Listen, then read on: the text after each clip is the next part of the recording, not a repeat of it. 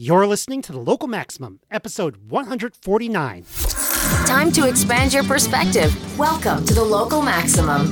Now, here's your host, Max Sklar. You've reached another Local Maximum. Welcome to the show. Uh, as always, we have Aaron joining me. Aaron, before we close out 2020, how about a good old fashioned controversy? Yeah, we're we're gonna go with a real softball this week. It sounds like. Uh, well, so this is uh, this is so, one of those internet wormholes, not wormholes. There's another type of hole that's like, rabbit hole. Uh, rabbit hole. It's a rabbit hole. Yeah, that's the animal that you want to watch out for. So less um, slimy, but definitely larger. A lot of podcasts and YouTube channels are talking about this, but um, uh, I, I, tried to do research and try to find, you know, you know all the uh, angles to it. So so we'll try to be fair and while also giving my opinion. So we'll see how it goes. This is about the departure of AI ethics researcher Timnit Gebru, who which has caused a huge uproar in the AI community, but also has implication of uh, what it, Google is doing with all of our input data, where the culture is going, where the media is going, um, where you know uh, workplace issues so it's really helpful, I think, to try to untangle this. And the first thing that we need to go over is what exactly what actually happened because even that is a little tough to break down. So notice I said uh, Timnit's departure from Google, even the characterization of that as being fired or resigning is in dispute. So already there's it's sort of a whole big uh, controversy. So it's one of those stories that you have to be very careful about covering. Indeed, yeah. It, it, well, I, it sounds like we're going to start with you know, j- just the facts, ma'am, uh, and and then we'll uh, depart a little bit from there and, and, get into some more analysis. But uh, I think the the, yeah. good, the good news is that uh, the the raw facts are are not hugely in dispute. Uh, it's the nuance around them that becomes much more complicated. Or or yeah, have so, I missed something there? Uh, well yeah, it depends what you mean by raw facts, but uh, there are some facts in dispute for sure. But they're not there. The, yeah, there are some things we don't know. So first, we're going to talk about what exactly happened, and I tried to look into like what do we know and what don't we know because there's a lot of insinuations going on, and, and why people care.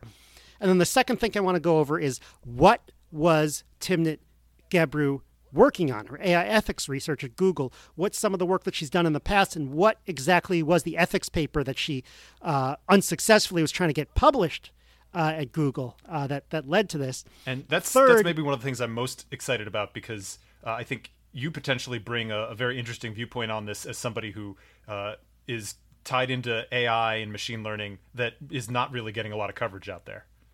Why, thank you.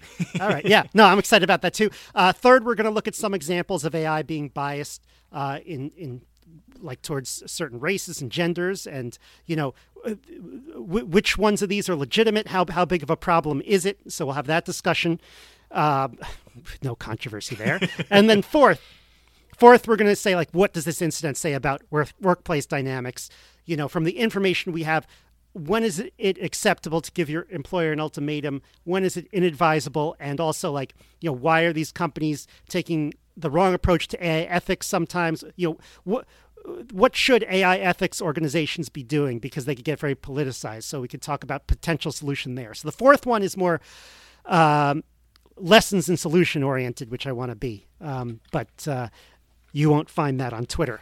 Uh, I can assure you, and maybe all of Reddit. So that isn't a lot, Aaron. Uh, it's pretty pretty straightforward. I think we'll be done in like twenty. This oh, is yeah, one of those twenty yeah. minute episodes. Yeah, quick one and done. All right. All right, I'm ready to go. All right, so let's uh, let's just start with some of the facts. Uh, Timnit Gebru was an AI ethics researcher at Google, and if you're wondering about the name, she's from Ethiopia. She is fairly accomplished. Uh, some of the articles and commentary kind of give the impression that we, she was directly building the AI systems, and it does seem like she's qualified to do that, but her focus is on examining the ethical implications of those systems. Maybe that's that's that's part of developing them, uh, you could say. Um, her work focuses on finding racial, gender, and cultural bias in AI systems and machine learning systems, uh, as as it were, and and in statistical models. And she's also a manager at Google, and she has a team reporting to her. So I think those are maybe not disputable facts, disputed facts, but uh, I, I tried. Okay, so recently, I think it was either before Thanksgiving or around Thanksgiving, she said she was fired for trying to publish a paper on Google's large scale language models. Now, language models uh, try to predict which sentences and words are more likely than others. And so it, it can generate language. It um, it sort of mimics human language. We've spoken about language models on the local maximum here a lot in the past. Specifically, in episode 134, I talked about GPT 3, which is like the most famous one right now from the OpenAI lab. Uh, and then th- Google has one now. It's called BERT, BERT. D- does OpenAI um, I, have a formal relationship with Google, or is it a completely separate entity? Ah, uh, I believe it's separate. Okay. But I could be. Yeah. And I even built a language model for episode four when I was cracking your uh, your your codes. Oh yeah, that, if you that's remember reaching that. way back. Yeah, yeah. So, um, right. So, okay. So uh, uh, that's what it was about.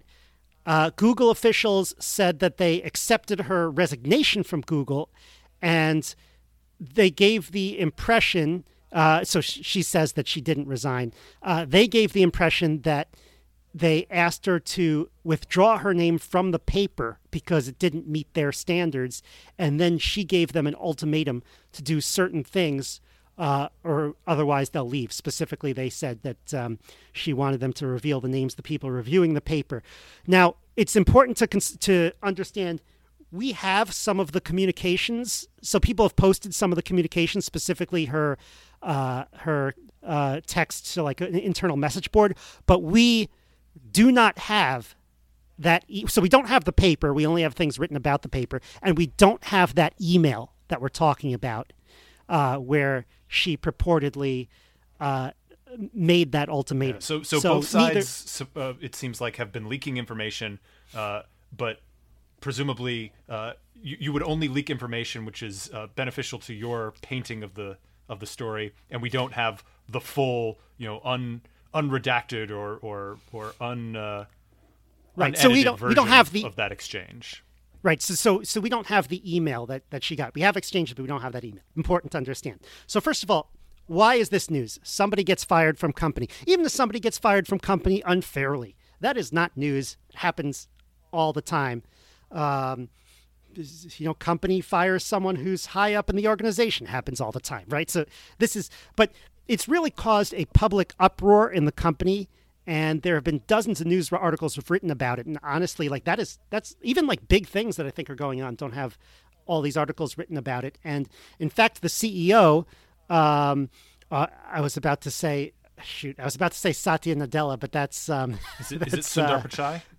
Sundar pichai. I um oh my god now now i'm going to be accused we're, of uh, we're mixing up racial... all of the uh, all the tech ceos oh no well, yes, but I could be accused of a of an ethnic mix-up uh, there. But uh, anyway, uh, so uh, so okay, so, so the CEO actually had to respond.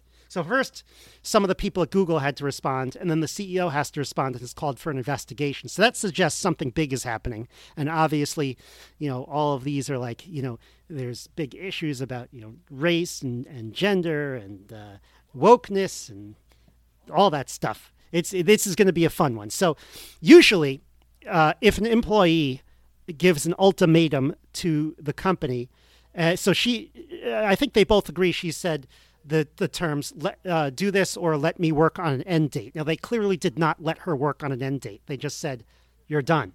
So, um, the the language that Timnit purportedly used in the email was uh, "do this" or "let me work on an end date."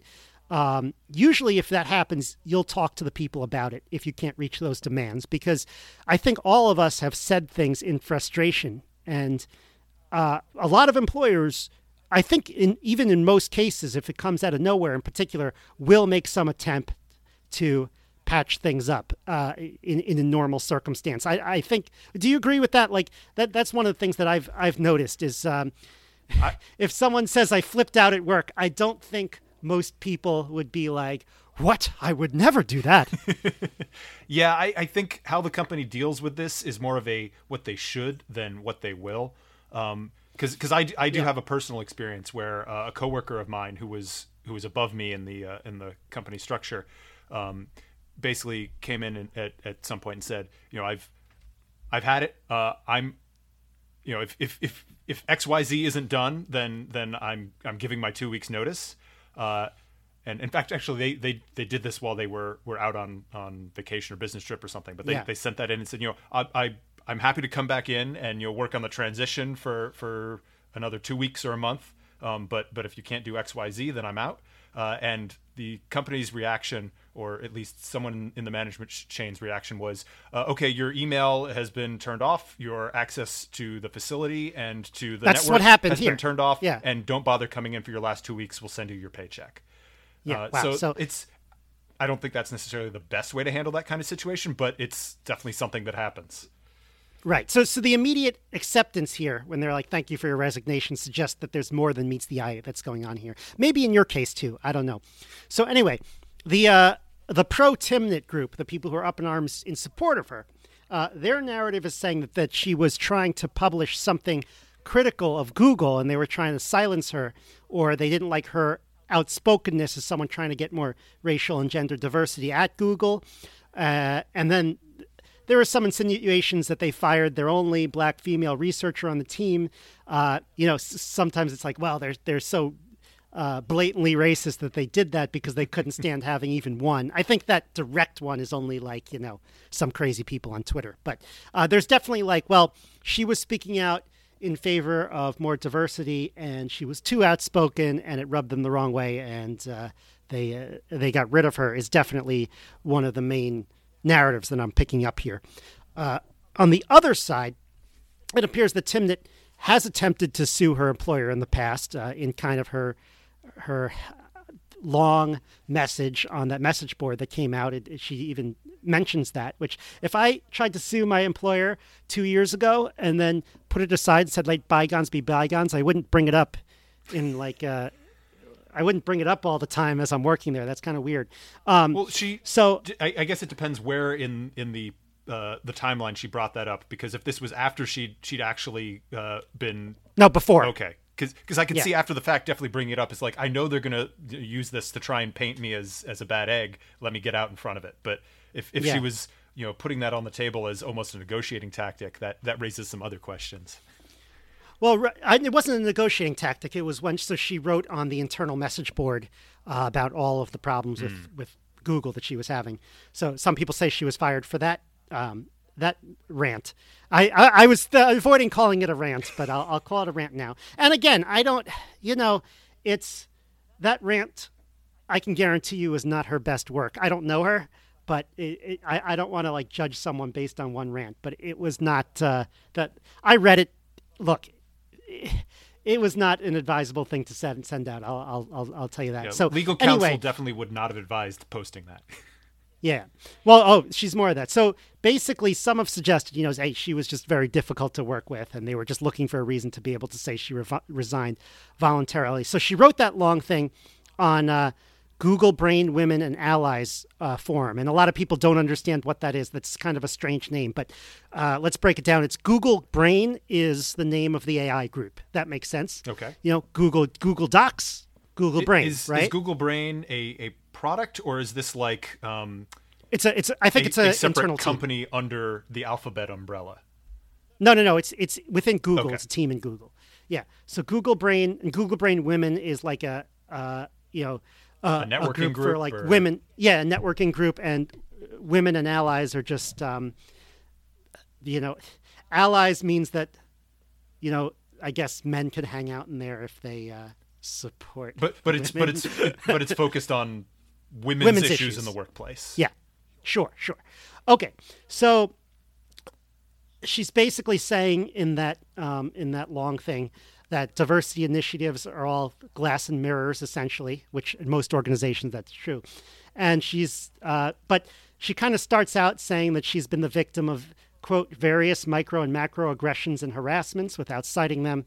Told people to stop cooperating with company initiatives, um, and also you know she'd talk about you know sick and tired of being constantly dehumanized. So it's a lot of um, it's a lot of uh, very rough content where you don't actually get the point, but it's it's Um, you could tell someone's upset, but it's like, it's it's not the way I would have advised her to write it. Let's put it that way. So um, now that she's gone, it seems like there's an extremely well organized PR, PR, campaign on behalf of Timnit Gebru. And, and f- I've noticed many AI generated texts and videos on YouTube with um, you know reading things in an AI voice supporting her, which is really weird. Huh. You know, I almost think that maybe some people on the AI team had programmed the AIs to put all of that stuff on Google. So that's um, that's kind of an interesting point about it. So okay, so Jeff Dean, who is someone in her chain of command, so to speak, he's a lead AI person at Google. I've actually spoken to him once. Uh, he's very well like. Um, known at Google. I, I heard like they, they have memes going around about him. Uh, like you know the um, what's the meme with uh, uh, Chuck Norris? Like he's he's like the Chuck Norris memes of Google of AI. Uh, so anyway, he wrote an email to employees that she didn't give the reviewers of her paper enough of a chance to review her paper and that it didn't make the, uh, meet the standards uh, because even though it was talking about problems with the language models both in terms of energy costs and social uh, cultural sensitivity concerns, it didn't cite the work that Google has done to mitigate those concerns. So Google wants, you know, their uh, so so so the way he's saying it, Google doesn't want to censor her. They just want their. She's working at Google. They want their. Um, uh, you know their point of view represented as well, uh, which, if that's true, that that's reasonable. So they said that one of Timnit's conditions for continuing was knowing the identities of who gave feedback on the paper, uh, which they couldn't do because it was anonymous. Now, I could point out that Timnit denies that that is what she requires. We don't have the email, and so she So, instead so this she, is where we she, get into she the he said, she said. Right, right. So she said, no, I never was. First of all, it was never anonymous. It was never supposed to be anonymous. And I just want more transparency. So that's what she's saying on Twitter. Uh, Jeff Dean's email doesn't look like it was written by a real person. So probably not Jeff Dean. It looks like it's written by lawyers. I suppose lawyers are real people too. Okay. But uh, Not when they're acting like- in their professional capacity. Yeah, exactly. It was written by a committee, and uh, you know, they they use terms like "we respect her decision to resign." Like, yeah, we know, we know what happened, but I, I I know it's because without those that language, they open themselves up to a lawsuit. So it's um, it's hard to take that statement. I, I can understand why people don't take that statement seriously. Um, her supporters also say that while they can cite specific rules that um, you know that could in, invalidate or that could like cause them to retract the paper, there are essentially so many rules that no one's follows, and then they usually waive. So they've kind of arbitrarily decide to come up with minutia to uh, to um, knock down this one, if that makes sense. So that's what they're saying has happened. So again, I don't really have a good sense of how to adjudicate this. I'm just trying to give all the different sides of the argument. So she has a lot of supporters in the company signing petitions, and they're all threatening to leave. It was like the walk away campaign, I think it's called. And the CEO, Sund, uh, uh, Sundar Pichai, has called for an investigation. And he's been criticized for not going far enough. Timnit called his response dehumanizing because he spoke of her departure and not of her firing. So that is my attempt at putting together all of the facts. How how well do you think you understand what the not necessarily what happened, but what the layout of the facts are here?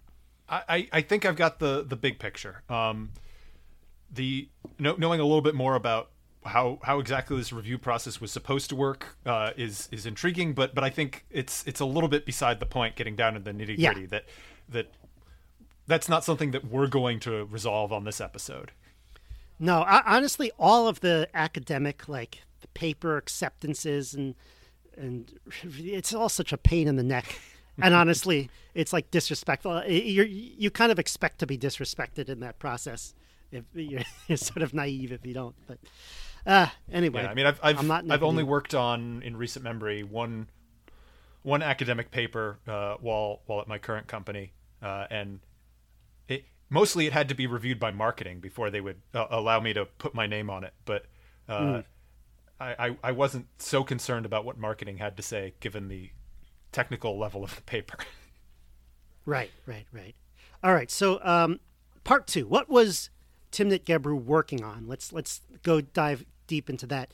Um, I always like in, in so, so you could always tell the spin. Her supporters called her a renowned top AI researcher, which are, you know, very, um, you know, renowned very- and top are subjective.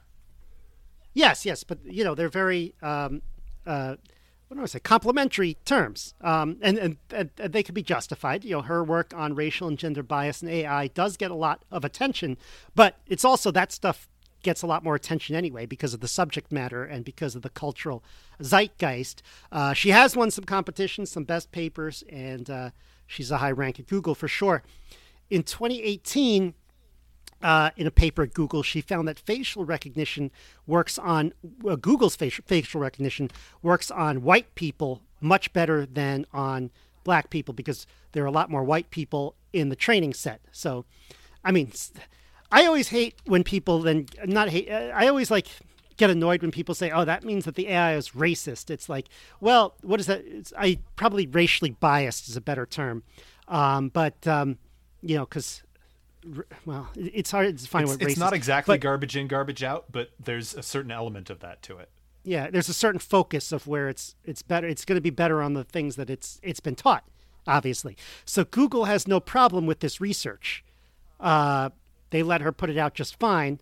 Of course the language model research goes more to the heart of what google does because their search al- algorithm uses the language model research uh, that she has in the current paper so what is the current paper that we have the title the title is On the Dangers of Stochastic Parrots Can Language Models Be Too Big? And there's a key term in there. The key term is parrots. Uh, in other words, like uh, you know, the the animal that uh, squawks and repeats whatever you says, whatever you say back to you, um, because that's what these language models do. And so, one of the aspects of the paper is the energy costs to train these things. I kind of want to skip over that for time uh, because the real crux of it, the real social uh, concern, is that in the training data. For, so, the, what these large language models do is they take all of the all of the English texts, say on the internet, and they use that to build the best possible model they can of the English language and what people are likely to write and what people are not likely to write. Not just grammar and vocabulary, but also like the incidence of phrases and words and how they fit together. Sort of like what we spoke about in uh, a few episodes ago with Tai-Danae Bradley, where it was like, okay, you could have a red fire truck and a purple fire truck, just one is way more likely, even though they're both uh, correct. Um, so it's it's it, so, so that's sort of statistically what it's doing. Um, so the real crux of it is that in this training data there will be racist, sexist, and abusive language, and then the AI is going to repeat that as normal language. Um, this has happened. I think a Microsoft bot that they put on Twitter. They went out and became horribly racist in like five minutes. Do you remember that? That was many I, years I do ago. remember hearing about that. And actually, Yeah. this, this reminds me of um, a, a recent episode of 99% Invisible I listened to. They were talking about uh, the the Enron emails, which I wasn't aware of, and how uh, they were released into the public domain, or maybe not released into the public domain, but but publicly released uh, during the investigation.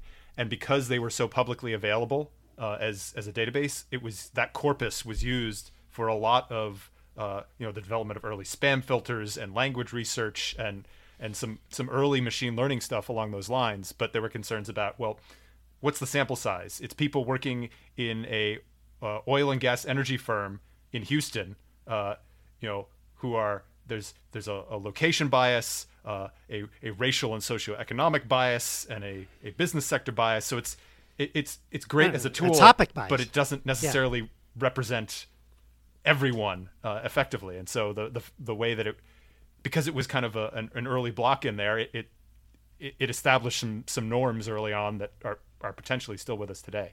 So so there, So there are one real thing- concerns there, yeah. and, and and this kind of builds on I, I think some of those same ideas. Right. Oh, by the way, this is from um, uh, the MIT Technology Review, is where we're getting this information because they looked at the paper and were reviewing it. So I couldn't read the paper uh, myself. So I'm kind of getting in third term. One thing that the article says, not in the paper, it says an AI model taught to view racist language as normal is obviously bad. Um, and actually, I want to point out that's that's not actually true at all. There are lots of models. To, I mean, I even built one at Foursquare um, trained on offensive language tips, and we use it to filter out uh, uh, sort of abusive tips. Yeah, in, in Foursquare. I, I, So I guess the the, it- the, the work. Uh, but th- th- I think it shows the bias of the people writing, where they're like anything that's taught to be racist is obviously bad. But the, in some the as cases, you normal is use doing a lot of work in that statement there, and and how exactly that's interpreted. Um, yeah. Yeah. So, so I think it's I, I I would say uh, inherently bad and uh, and and useless are are probably inaccurate. Um, okay. the okay. the as normal maybe gets them around that, but but I, I think that's that's a valid point that uh, simply excising this from the model doesn't solve your problems. That that that would just be creating a potential blind spot for this kind of thing. Yeah. Okay, so that's one thing about the article. There are three more, and the, the second one is really the one where I have a strong dislike of. But the second aspect of the paper is the theory that social change requires us to change our vocabulary over time to be more politically correct. And it sounds like Timnit and her team want to use the AI, want the AI to use the most current language, the most woke language, if you will. and there's no way around this. The, what the uh, MIT article is saying here, it's like it's not just about filtering out abusive language. There's also an aspect of wanting to wield vast power over uh, computer-generated language from AI to shape the direction of society. And this is one part where I'm really not down with this. I mean, this is you're you're going to encourage Google to uh, wield that power. That's uh, uh, that's just that's kind of horrifying to me, and I, I, it's amazing to me that people don't see it. Not to go too far down that uh, that di- divergent rabbit hole here, but uh, it's it's hard to come up with a a clear right answer there because either they they do advocate for it and they they do uh, go down that path, in in which case they're they're doing one thing, uh, or by choosing not to do it, they're making another statement. And so there's there's it's it's not an easy thing where you can say, well, I just wash my hands of it, and we're not going to deal with that because that in itself is is functionally taking a side in these issues, at least from the perspective of uh, many of the people to whom this is this is important. Uh, yeah. So uh, I'm not sure I get what you're saying though. Like, um, what, what they are taking a side. Uh, they're just like, hey, this is the right way to talk about something, and I want to kind of dictate down the line how people should be using language and and inject that directly into the AI. It almost sounds like. Yeah, I, I, I, guess the the the choosing to do something is definitely an action here, but but also choosing not to do something uh, potentially opens them up to uh, similar, uh, if if maybe uh, slightly different emphasis uh, criticisms there. Sure, sure. But this is sort of the like permanent social revolution ideology type thing. Okay, let's get into the third and fourth things, which I have some sympathy for. So the third thing it mentions is it's hard to audit these large data sets for what are you teaching the model uh, because there's so much data. Here, I totally agree. That's a big problem. We had a big episode on it called um, "Big Al- Big Algorithm." Uh, in episode 27, we said we want big algorithm over big data, and that we want it, we want to find algorithms that learn from data that is very well vetted um, versus just trying to throw as much data at it as possible. So I agree with her on that. And the fourth is that the language models do not actually attempt to understand language, they just statistically mimic it, which is another one that uh, we've been talking a lot about on this show. We've talked about it several times. Uh, so I think there was, what was the uh, episode Understanding Understanding? I'm going to try to, now I'm going to pull up the archive immediately because I didn't. Uh, Yeah, but I, I think that gets to uh, 134. one, yeah, one of the key differences between um, uh, I, I forget what the term for it was, but a but a a a powerful narrow AI and a general AI. A general AI has to actually understand what it's doing, whereas you can make a narrow AI that can can fake it really well, uh, but it doesn't necessarily have a, an understanding of what it's doing, and so that makes it uh, a little bit more more fragile, maybe, or uh, or, or brittle. susceptible to error. Yeah, and it's um, it's uh, it, it's yeah. Right now, these statistical models do exactly that. So yeah, yeah, it's an issue. So so this would be an interesting paper. It'd have one thing. It would have several uh, great. I suspect it has several great points, and it has. Uh, one thing that's ideologically dri- driven that's um, that's crazy, but yeah, I, I would want it published. So why would Google want to suppress this? That's a good question. even though it goes to the heart of Google search, I, it's just my view. I just see a publication of this paper would not like lead to cause for dismantling Google search. It could even lead to more research to like improve the models and allow Google to make even more money. So I don't really like the way it's kind of um, hinted at is like you know uh, she was going after the uh, you know their main moneymaker and they wanted it stopped. I just don't I don't see that. I could be wrong. I just don't see that as a motive.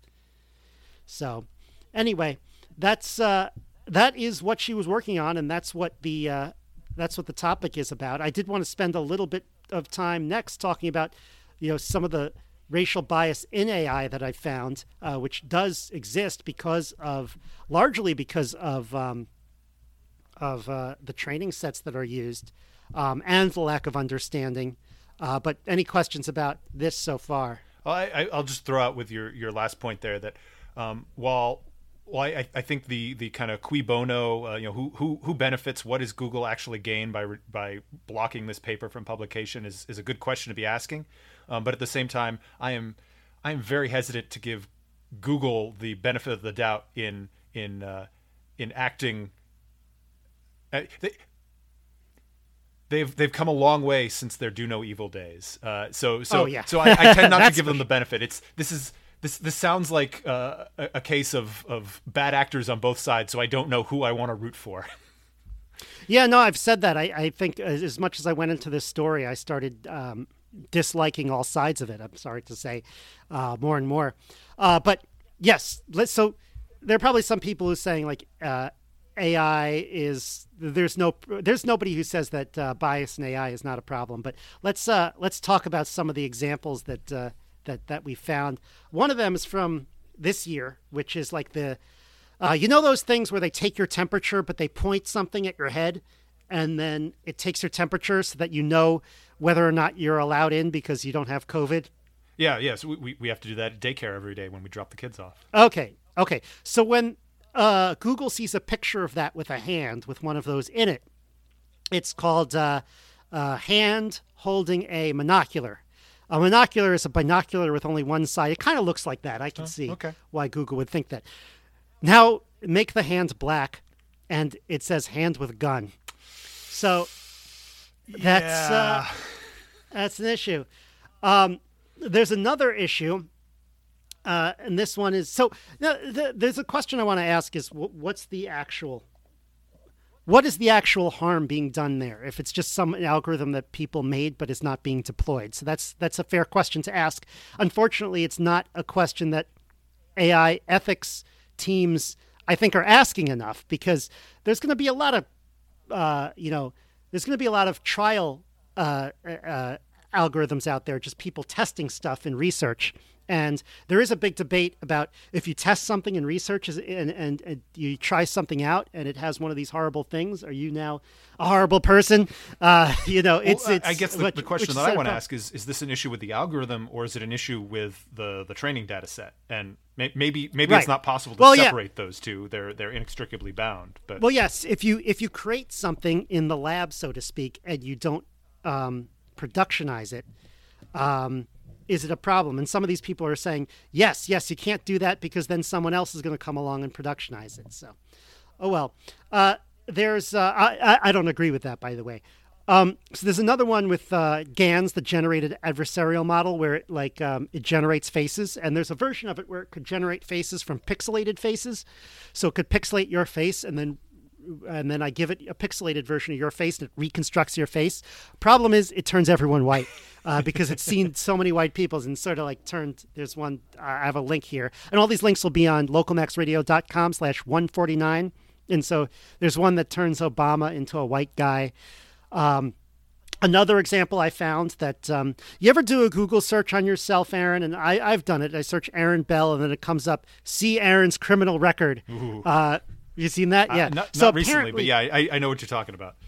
Yeah. So apparently, uh, if you have a, a, a, name that is more commonly associated with African Americans in, in Google search, those find so and so's criminal record thing are going to be ranked higher. Um, and then, of course, there's Gebru's initial uh, work on facial recognition, which which we talked about at the beginning. So these are not necessarily generated by people being intentionally racist on online and it, it sucking that up, but it's more just like who what the training sets are, what the people doing the training sets are. It's kind of inevitable that um, people working on AI will not be, uh, you know, will not come up with every case and will kind of be biased towards who they are. Well, and, and, and um, some and of I, I don't see it that outrage. to, to uh, a a more basic question that I think we've talked about before with uh, you know the curation of our, our online experience, the curation of the the the data that we're exposed to. Um, you know, are do we want uh, a a pure unfiltered feed uh, that's that's based on you know almost almost a, a frequentist uh, assessment of the the information out there, or or do we want some sort of algorithm, whether it's Google or or some other institution coming up with it, that's uh, normalizing and adjusting that to to for lack of a better term to correct it to to be a a more accurate or maybe not even more accurate, but a quote unquote better uh, depiction of reality. Right. I mean, it's it's it's very tough to actually make everyone happy with one of these things. Um, obviously, the, the things I pointed out are obvious things that um, Google could then go ahead and fix, and they do it, which is you know one benefit of having a, a, a, a group that tries to discover these things, but there is some inevitability. You you, you don't get a, a neutral algorithm in, in life, so to speak. It's just not it, it's just not possible. Life is inherently biased in many ways. Uh, so right. if, again, if, try to. If, if I you feel like as a, a person or I, the system itself have no biases, Yeah. then it can't make any. Uh, well, for I, I feel awkward using this term, but it can't make any discriminatory assessments. And discriminatory here doesn't mean racial discrimination. It means being able to look at multiple things and make a decision: is it A or B? yeah, yeah, And that's and, uh, that's where the value is in in these types of algorithms is being able to tell things apart and extract information from what would otherwise be noise. Yeah, yeah. So I feel like an AI ethics team, when looking at this, should really uh, look at it like, hey, uh, bias is inevitable, uh, but we can take make an attempt to be neutral by looking at these. Uh, you know, really bad situations and trying to prioritize them.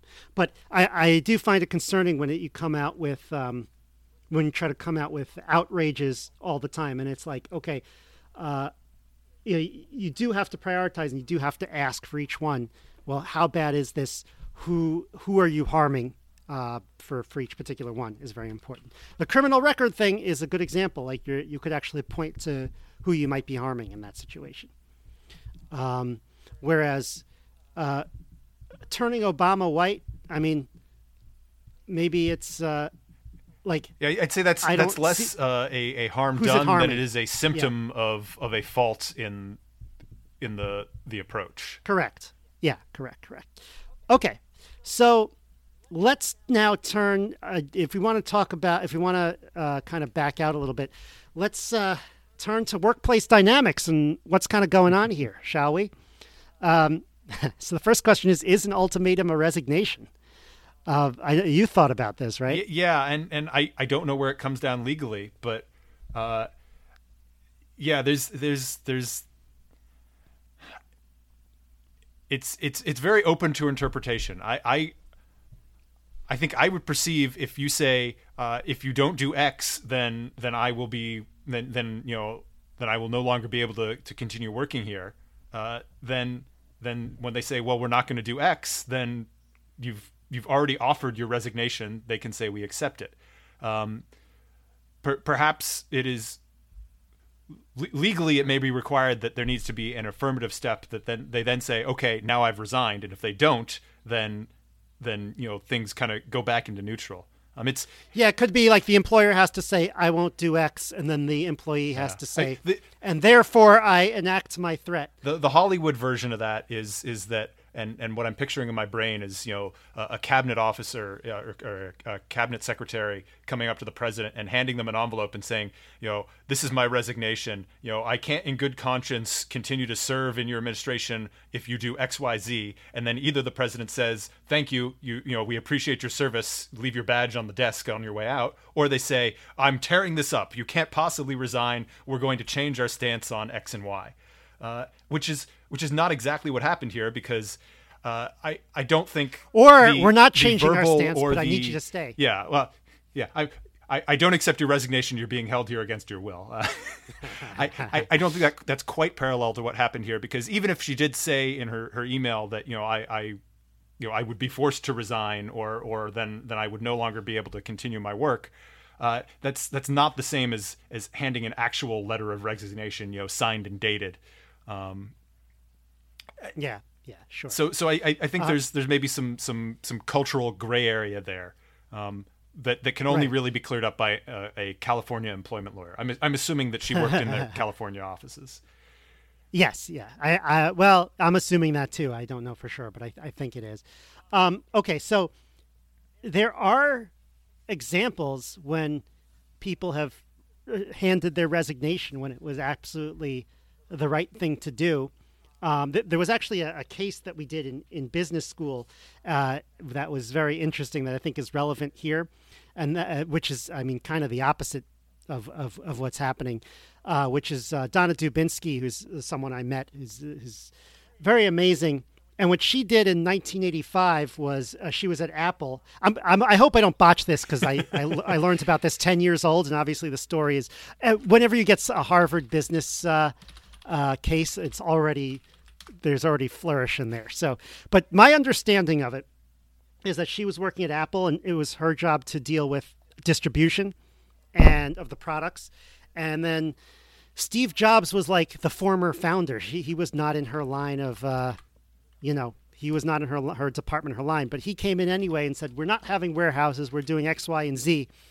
And I think it's uh, eventually she basically uh, tried to resign and say, look, you know, you have the former founder coming in and telling us what to do, and it's not the right thing. And you, you know, I'll stay if you let us come up with a counter proposal. And um, amazingly, they said, uh, they said, oh shoot, she's right. and so they let her do that, and that was uh, that was a, a gamble that paid off. So, but I'm sure that when she did, did it, she had to be very careful of how she communicated with people, especially if it go against Steve Jobs. How scary would that have been? Oh yeah, because he's and, he's uh, definitely a, a, take no like. He seems like absolutely the type of person who would who would call you on your BS on your bluff and say, "Okay, goodbye." Um, if, right, if, right, if right. he if he was but, not but convinced he was no longer, by your argument, he was no longer CEO. Oh, I, I see that. So he gotcha. Right. So the CEO said, "Wait a minute, we hired someone to do a job." And then the former founders is stepping in and, and, and they're resigning even though they're going to be very good at this job and they have a very good proposal we better keep them. So that's that's always a very uh, like a a kind of aspirational like wow that really happened uh, type situation. Uh, but yeah i think the difference is you know first of all you need to be extremely you need to have an extreme amount of emotional intelligence to do it right, and you need to be a very good writer and communicator. Yeah, and not, not to mention you need to have a, a realistic perception of your value to the company, uh, and yes. and I would say that if if this is a step you're willing to take, you you you need to be prepared for them to, to call your bluff on it for for it to not be a bluff that that if you're not actually willing to walk then you probably shouldn't be taking this step. It's it's not right it's not the a, movies you know not every hail mary pass comes through. Yeah there, there's a generational it almost seems like there's a generational difference here. You know writing a long rant is it might be it might feel good you might think you're justified in it but it's not ultimately not going to get you what you want so that's uh that's something to to, to consider. Another lesson here is, I think, how much of a mess the Google organization is. Most big organizations ends up being this way, but wow, the um, the young, hip, uh, googly, smart people Google is uh, is no longer there. It's all it's all um, lawyers and politics now. It's a very political place. Um, and, and what I see from the things that I've been reading is there's a lot of people there ascribing bad motives to their opponents when they're trying to resolve disputes. Very bad Yeah, sign and, when you're and trying they're not to the run only a good ones in this organization. boat. I, I think there's a fair amount of this going on at, at you know Amazon, uh, at Facebook. Uh, I'm I'm sure Microsoft has had this for decades now, where you know you've you've you've got a generation of folks who who are, are not necessarily on board with what the the uh, the old suits are doing, uh, and and it's it's creating more tension, not less, as things continue to develop. Yeah, I think a lot of the employees don't trust the leadership. They're, it's kind of like they, they feel like they're the old boys club, and so there's a lot of tension there. Um, it's also it's hard not to mention uh, James Damore on the other side, who was fired for that memo that some people said was sexist, probably about three four years ago, if I remember correctly. Um, and so, uh, so he was kind of I mean I, I hate to use a term, but like he was kind of a nobody in the company. Um, so it's definitely not the. So it's not like the the leadership is in in it was with his ideology, but it's uh, it's definitely created a lot of division and there's and you know remember he he was kind of encouraged to uh, write his thoughts, so it was um, they sort of have seem to have this. Um, and this is something we all use, by the way, and that affects the way we think about the world because it gives us our results. All and when you find out all the people inside are are just um, can't stand each other, it's uh, it's getting worse and worse. So I think more of these more of these issues are going to come up. More James Damores, more Timnit Gebru's. I know neither of them would like to be associated with the other one. I don't want to make Uh, some it- like it- it yin and yang makes, type thing. uh, but they, they they both have this situation of being fired by Google in a big controversy. They, they they can join the uh, the ex Googlers uh, em- employment uh, lawsuit support group together. Uh, Yeah. Another obser- observation: the leadership is just completely soulless. They hide behind legalese, um, and so what is their what is their focus? What's their ideology? It's it's it's neither one of those two people. Uh, it's really it, it's kind of like uh, they're politicians. They're, they they kind of like they breed true believers in their ranks, and then they cynically use it to maintain their power and position. That's kind of how I see it. So whoever rises to the top of these organizations is the people are the people who are better at that. And I think Timnit kind of was uh, a true believer. yeah, I mean, I, I, I can't almost a blame them for hiding behind the legalese here because uh, Yeah. the the certainly the the C suite leadership has an obligation to do that because one one misstep or mis misquote here uh, exposes them to huge liability as as a company. Uh, not to I mean, it just shows us where we are as a uh, society too. yeah, it's they, they could probably deal with this better than they have, but uh, Oh yeah. to, to, to not have the lawyers in the room to, to protect them from themselves would be foolish here.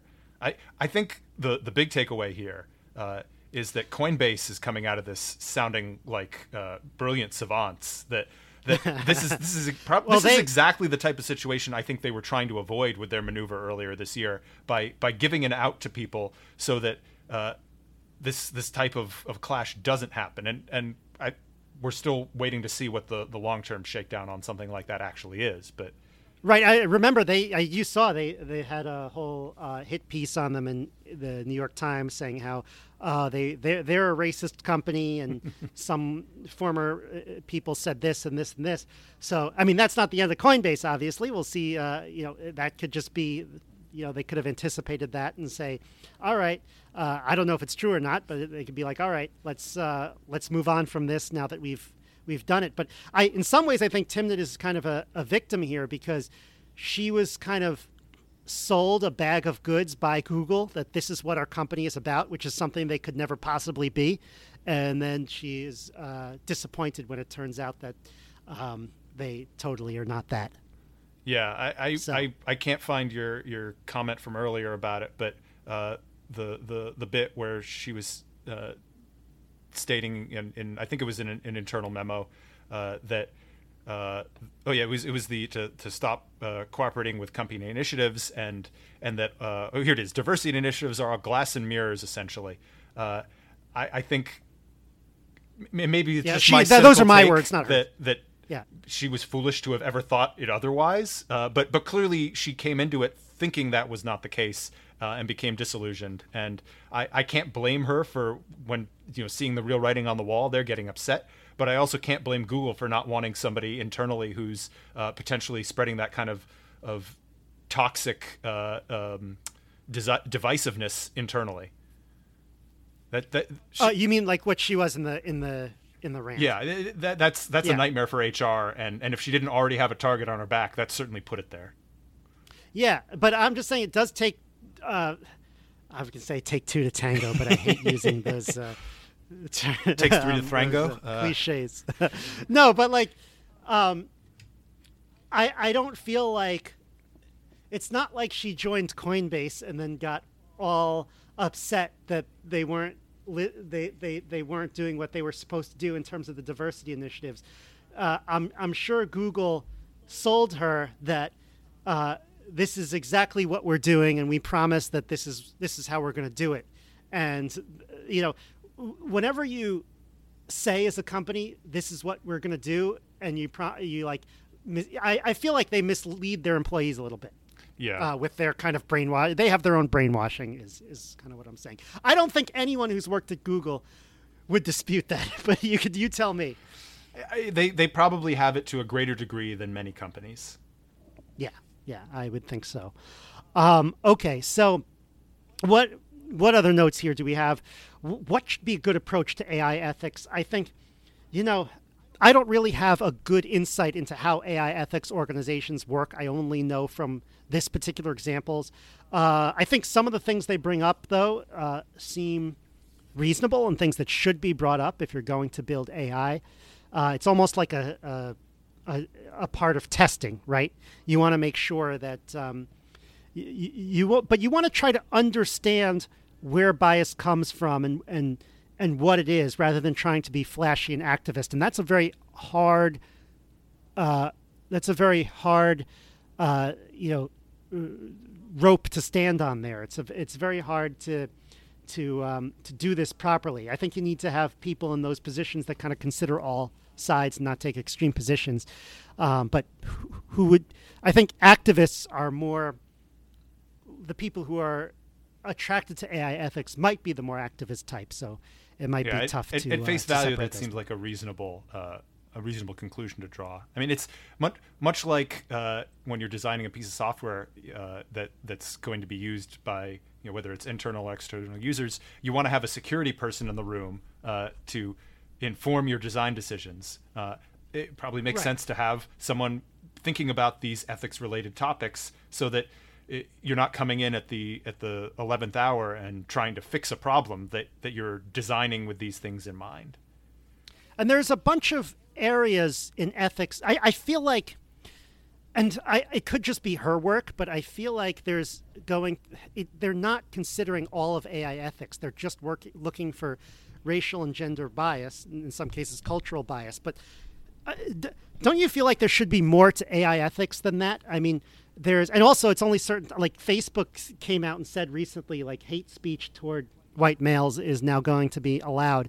Um, or at least uh, you know not considered important to it's it's it's not uh, being yeah assessed or, or dealt with in, in the same fashion. Right. Um, but I, I feel like this bias stuff is not the only AI ethics. There's there's data yeah, it's concerns it's certainly the, the uh, privacy. most maybe maybe maybe it's the most controversial, but it's the one that's getting the most attention. I guess she dealt with energy costs as well, um, although I see that as more of a cost and not. But anyway, uh, it, it yeah, there are definitely. I, I feel like there are areas that should get more attention that, that aren't. I, I haven't thought about laying out what those are exactly. Yeah, there's, but there's uh, privacy would be a big one. Yeah, uh, for uh, sure. Privacy and data security would be a big one. I think. There's there's um, one thing I'll, I'll I'll add to the the topic of having a, an ethics department, uh, and I, I don't know yeah. where I originally saw this, uh, so I apologize to whoever I'm stealing it from without without attribution.